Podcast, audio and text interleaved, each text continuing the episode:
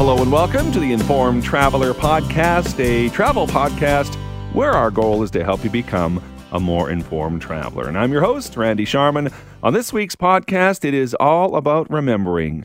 With Remembrance Day this month, we'll chat with travel writer Catherine Van Brunschot, who recently traveled to France and the area of Normandy, so we'll get her insight on visiting the Memorial Museum of the Battle of Normandy and other monuments in the area.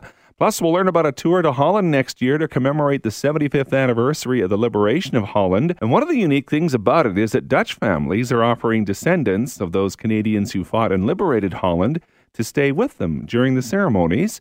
But to start things out, we're going to get some tips on what to do when planning a trip to those war memorial sites and some etiquette guidelines to follow when you're there. And to help us out is John DeRosier. He is the Director of European Operations for Veterans Affairs Canada.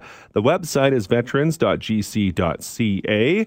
Now, John, there's uh, lots of tips on the Veterans Affairs website uh, if you are planning to visit those memorials overseas. And one of the main ones seems like common sense, and that is to do your research before we go. But there's more to it than that, right, John? Yeah, absolutely. Uh, you know, since we last spoke, uh, a lot happened uh, in terms of marking major anniversaries. Uh, we've just finished uh, marking uh, the centennial of the end of the First World War and currently uh, commemorating activities around the 75th anniversary of the Second World War. So a lot of Canadians are are making that pilgrimage over to the commemorative sites outside of Canada. It can be something quite emotional and life changing for many of the visitors that join us. Um, definitely research um, a bit of your um, plans before you come. Mm-hmm. Uh, there's a lot of wonderful websites out there. Our, our own website, uh, you know, www.veterans.ca. Um, but certainly there, there's a gamut uh, uh, of websites that can provide the research you're looking for. Um, not in just in Canada, but there's a number of uh, sites in Belgium and France or the UK, depending on wherever you're traveling um, uh, a few others. Uh, now that uh, a lot of information has been become digitized, it's one of the, the, the, the one of the wonderful things that the uh, the 1418, the, the end of the First World War period, brought was a lot of information got digitized. So. Uh, sites like uh, the Commonwealth War Graves Commission or Libraries and Library and Archives Canada, you can actually get a lot of information around First World War and Second World War records. So a lot of Canadians, uh, before they travel, but they're learning a bit of their ancestry or learning about uh, a, a Canadian veteran or a war dead um, from their community, and they're coming uh, armed with that information uh, over to Europe to the to the sites. Um, so uh, you know uh, that would be one of my big advices um, uh, is, is to do a bit of research. Um, certainly, when you get here, uh, the, we certainly have practices and, and encourage uh, good cemetery and, memorial etiquette. Mm-hmm. Memorials and cemeteries exist to honor the men and women who served, and uh, with that comes a bit of uh, acceptable behavior uh, when visiting these sites. So we certainly, you know, you can touch the monuments, place plaques on the headstones. Uh, we encourage that. Um, but at the same time, these these sites are uh, commemorative sites. So, you know, we ask small common etiquettes like don't climb on the monuments or run or shout or play games within the cemeteries. They're a place to reflect and uh, pay tribute. Um, you know, mm-hmm. many people come come armed with uh, pictures or want to place a poppy or maybe a coin or a rock from their home community and place it on a, a, a grave site uh, of, uh, of a war dead that, that may have come from their community that's certainly acceptable and, and certainly encouraged. One of the things that uh, that's happening these days is people love to take selfies. Selfies are fine, but uh, this is not the place to be uh, doing that sort of thing, is it? That's right. Uh, well, it, it, again, it comes back into that proper etiquette. Taking a selfie in front of the Canadian National Vimy Memorial, um, in it in its context, that's not a problem if you're climbing on top of uh, the actual statues or, or, or trying to do a, I guess I would say a funny selfie, those would be discouraged. And, and, and certainly, you know, it, it's that common sense approach. Um, we certainly want you to uh, enjoy the sites and, and, and get a good uh, visitor experience. But uh, if you feel it's a, kind of an uncomfortable thing, it probably is. Mm-hmm. And there's some practical tips too about you know packing things you might need and and those types of things, right? Absolutely. You know, we're November uh, 10th here uh, this morning, and um, the frost has set in. So Uh, and uh, here in, in northern France, um, the rain can come on a moment's notice. So, so you need to be prepared. Uh, dress for the occasion. Best to dress in layers. You can always take uh, layers off. Have an umbrella, um, depending on what time of the year you're coming. The sunscreen, insect repellent, uh, a hat, socks, or mitts. Um, we are uh, we're in most of the the sites uh, come in what I would say agriculture territory where the weather can change on a moment's notice. Well, the website is Tips for Visiting Overseas Memorials. You can find it on the Veterans Affairs website, uh, veterans.gc.ca. Lots of info there, and uh, lots of info provided from uh, John DeRose, the Director of European Operations for Veterans Affairs Canada. Uh, thanks again, John. Appreciate it. Thank you.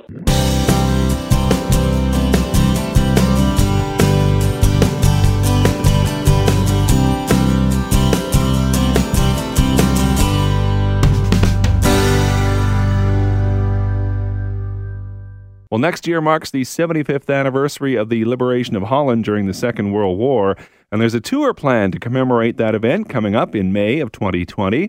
And one of the unique things about it is that Dutch families are offering descendants of those Canadians who fought and liberated Holland to stay with them during the ceremonies. To tell us more about it is Baldwin Verstraete. He is the president of Verstraete Travel. Baldwin, give us uh, some background on your company to start out. In simplest terms, Verstraete Travel opened up in 1991, so we're looking at what 28 years of of uh, being in travel. But prior to that, I was in travel uh, already starting in 1970. So I'm aging myself, but the reality is I've been in travel business for 49 years. So I've seen a lot happening, a lot coming, and a lot going. Mm-hmm. So you, you've done a lot of things. Uh, this is a pretty interesting tour that you have planned, though. A pretty significant anniversary coming up the uh, 75th anniversary of the liberation of Holland. Tell me about the, what's planned for that tour and how that came about.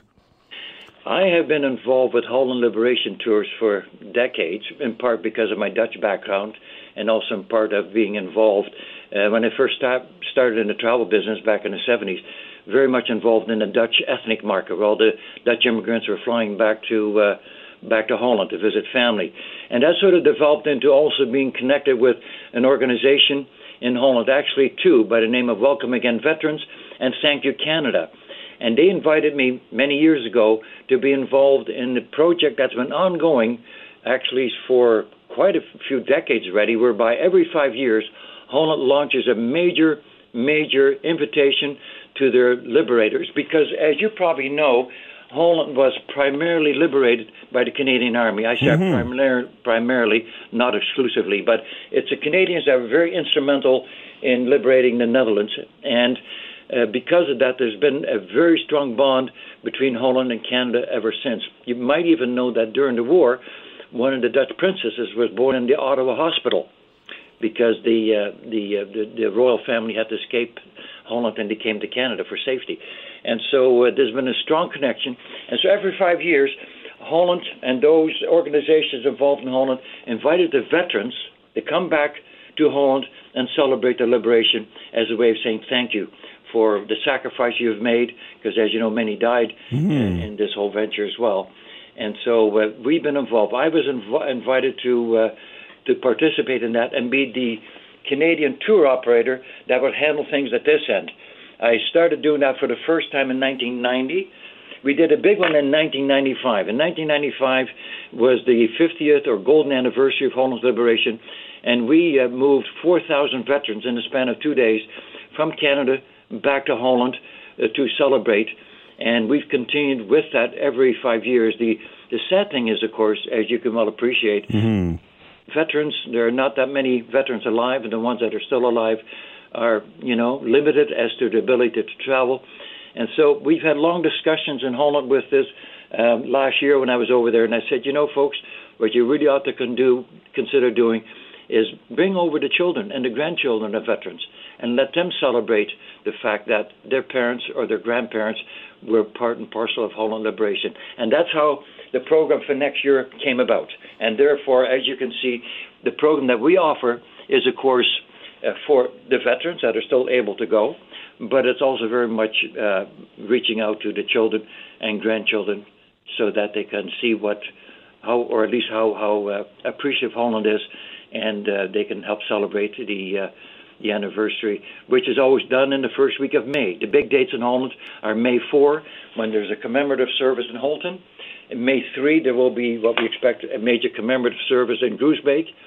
And May 5 is the actual uh, uh, Liberation, Victory Liberation uh, Day, and there's a parade in the city of Wageningen where the peace accord was signed with the Germans. And that's sort of it in a nutshell. Hmm. I, in many ways, I expect myself that next year will sort of be the last one because, well, in honor of the veterans, if you can't bring them over anymore at all, there will be some I expect will go next year, but at some point in time, you have to perhaps honor the fact that they are no longer able to travel. So mm-hmm.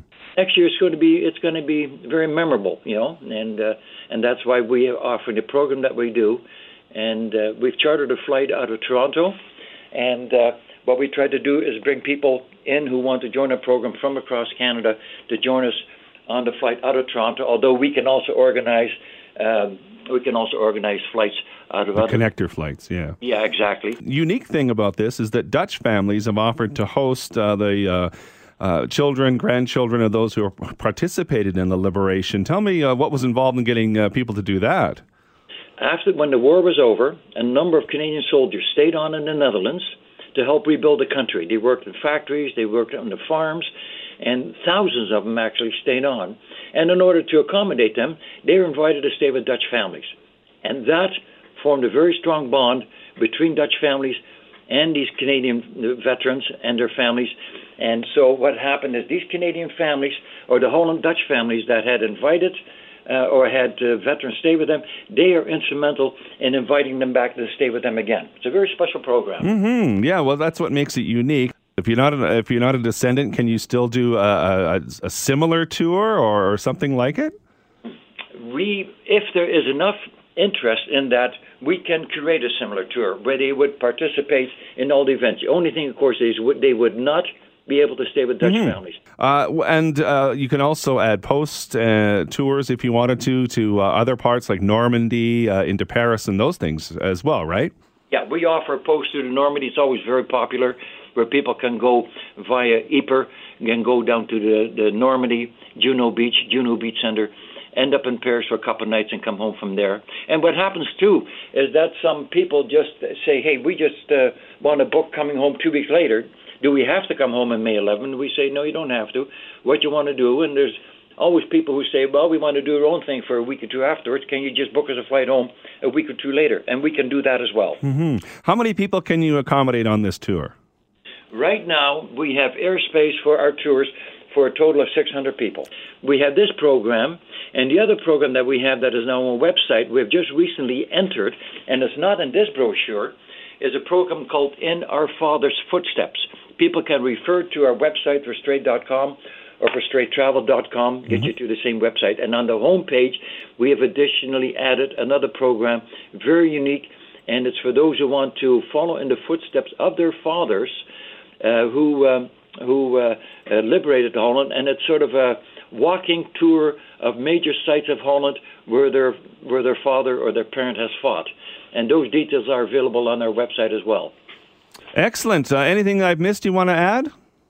Uh, no, except it's really really exciting. As you can probably deduce, I've been you know I am not getting any younger, but I love what I do being I was born in the Netherlands. I was um, our family immigrated when I was uh, 11 years of age, and we immigrated to Southern Ontario.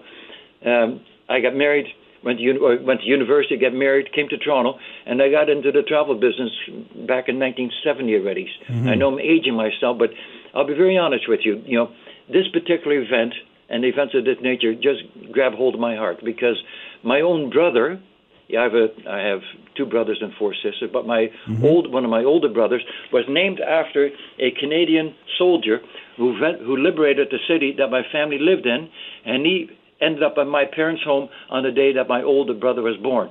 So out of honor that my parents can't believe it, my uh, my brother is named after a Canadian, actually two Canadian soldiers. And uh, so that makes things special. My father-in-law, mm-hmm. my wife's father, fought in the Dutch underground for five years. Wow. And so you can you can understand and appreciate all these very heartfelt connections to all of this.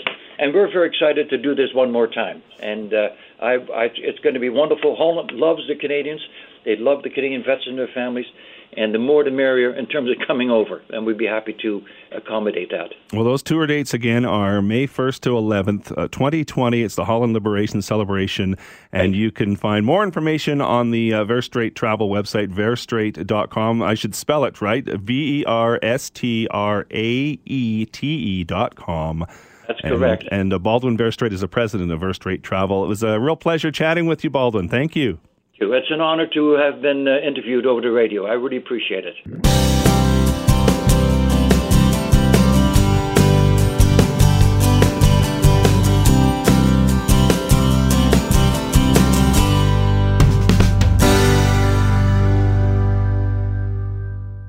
Well, we are honoring those who fought for our freedoms and gave the ultimate sacrifice in our podcast this week.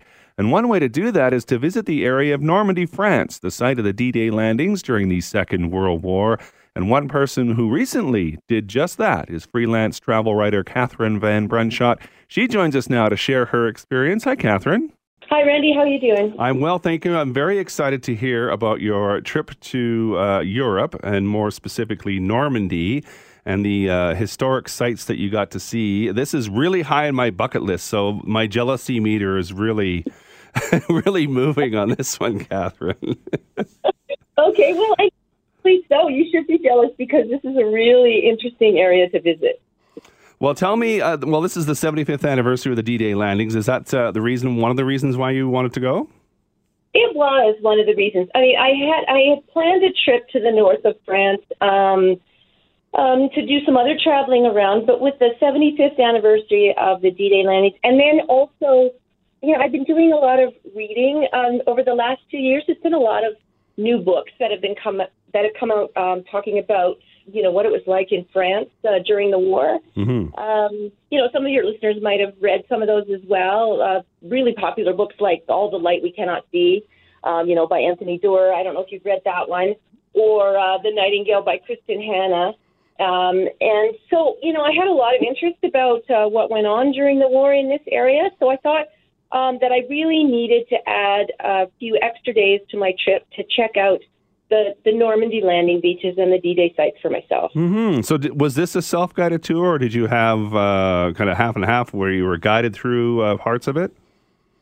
Um, yeah, it was sort of half and half. So I was, um, my husband and I took a train out to the little town of Bayeux, which is only about 10 kilometers from the from the beaches there. Um, it's it's just an easy two-hour train ride from Paris, and um, we first I realized that I really didn't know a lot about the invasion of uh, Normandy beyond what I'd seen in the movie, you know, Saving Private Ryan. Mm-hmm. Um, so I headed first. Both of us headed first to the Battle of Normandy Museum that's in Bayeux, in order to get some context for what we were going to go see once we got out into the into the countryside. And that is a really great museum. It's uh, full of artifacts, uh, things like you know vehicles and tanks and weapons, but personal things too, like um, the uniforms and the personal kit of the troops from the various Allied nations.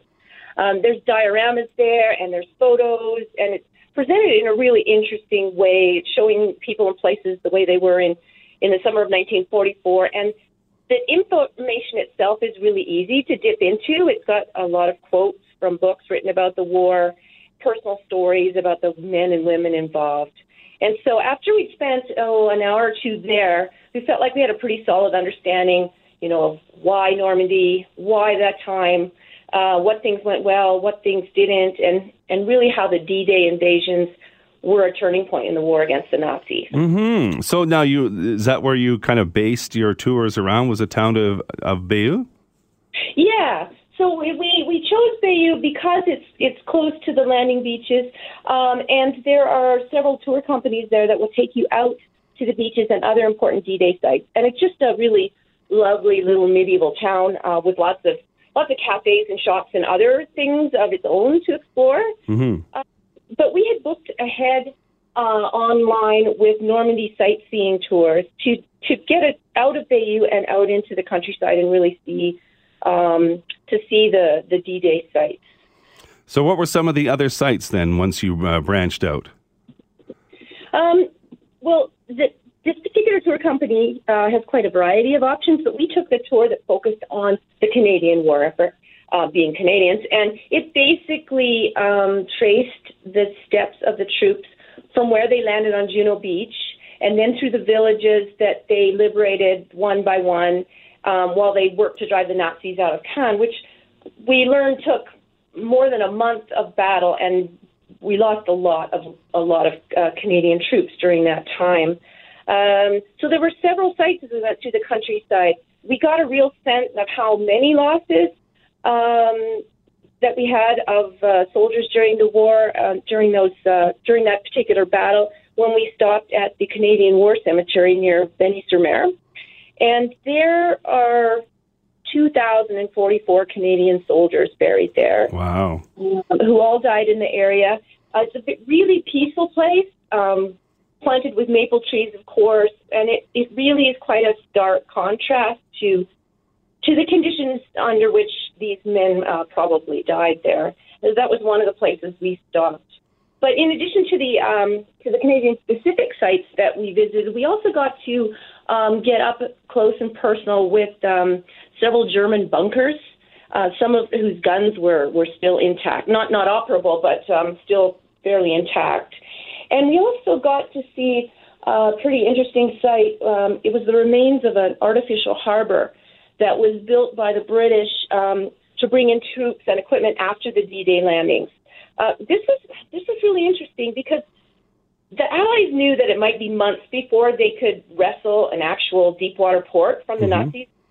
So in the meantime, they had what seemed on the surface to be a pretty crazy plan um, to tow um, hollow cement blocks and various things to build floating roadways and everything else required to create a port. And uh, they towed this across the English Channel, and uh, despite a, a huge storm that started to tear it apart while they were constructing it, they actually managed to get it built. And they operated that port for 10 months. And during that time, they brought over pretty phenomenal. Two and a half million men, uh, half a million vehicles, and four million tons of supplies to uh, to support the war effort. Wow! Uh, so it must be quite a moving experience. It really is. Um, um, it's the beaches themselves are long and beautiful, um, and so it's really quite uh, quite remarkable to stand there and imagine what it was like for the troops as they came ashore um, with the mines and the barricades and the artillery fire. None of that's there anymore. Um, but it's very peaceful there now. Mm-hmm. So yeah, it is, it is moving to stand there or to look across the cemetery at all the different um, gravestones. Mm-hmm. So now, when I'm planning my trip to go there, what kind of advice can you give me? um, okay, well, um, the best time of year is probably to go in the shoulder season because it gets very busy there in the summer months. Mm-hmm. Um, so April, September, October are good months to go. I mean, obviously, if you if you're interested in attending the D-Day ceremonies that are held every year, well, then your best bet is mm-hmm. early June. But you can expect that it'll be quite busy then as well. Well, it sounds like it's quite easy to get around to all these spots. Um, yeah, it is. Um, I like I said, we tra- uh, we travel to Bayeux by train, but it's also really easy to drive in the area. Um, all the sites are well signed in English and French, and uh, so anybody who wants to be independent and rent a car uh, could easily do that and visit the sites on their own. Um, it, the other thing that's very popular there is traveling by camper van. Mm. Um, and Normandy is well set up for that. There's a lot of campgrounds in the area, and a lot of British tourists come over and do that.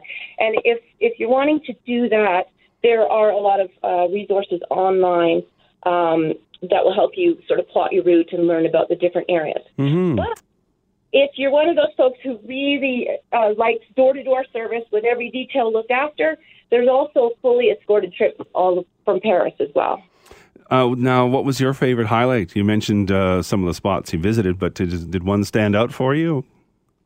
Um, as I said, you know, I found it it quite quite stunning um, to stand on the beaches. But but probably the biggest highlight of the visit there at the museum end of the tour were the stories that we got to hear about the individual um, troops that were there. There were stories of heroism um, one particular soldier named Charlie Martin who survived stepping on a landmine and having a bullet knock off his helmet um, to lead his troops through the barriers.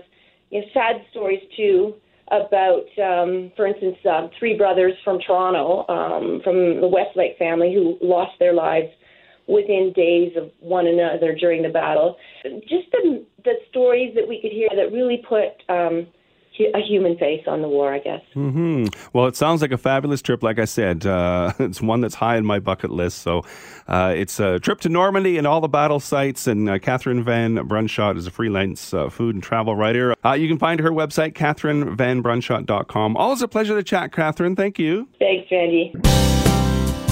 And that is this week's Informed Traveler podcast. I want to thank you for listening. If you like what you hear, take a minute, rate the show, leave us a review, and tell a friend about the podcast. And if you want to drop me a line, my email address is randy at theinformedtraveler.ca. You can also like us on Facebook at facebook.com slash informedtraveler, or you can follow me on Twitter at informedtraveler.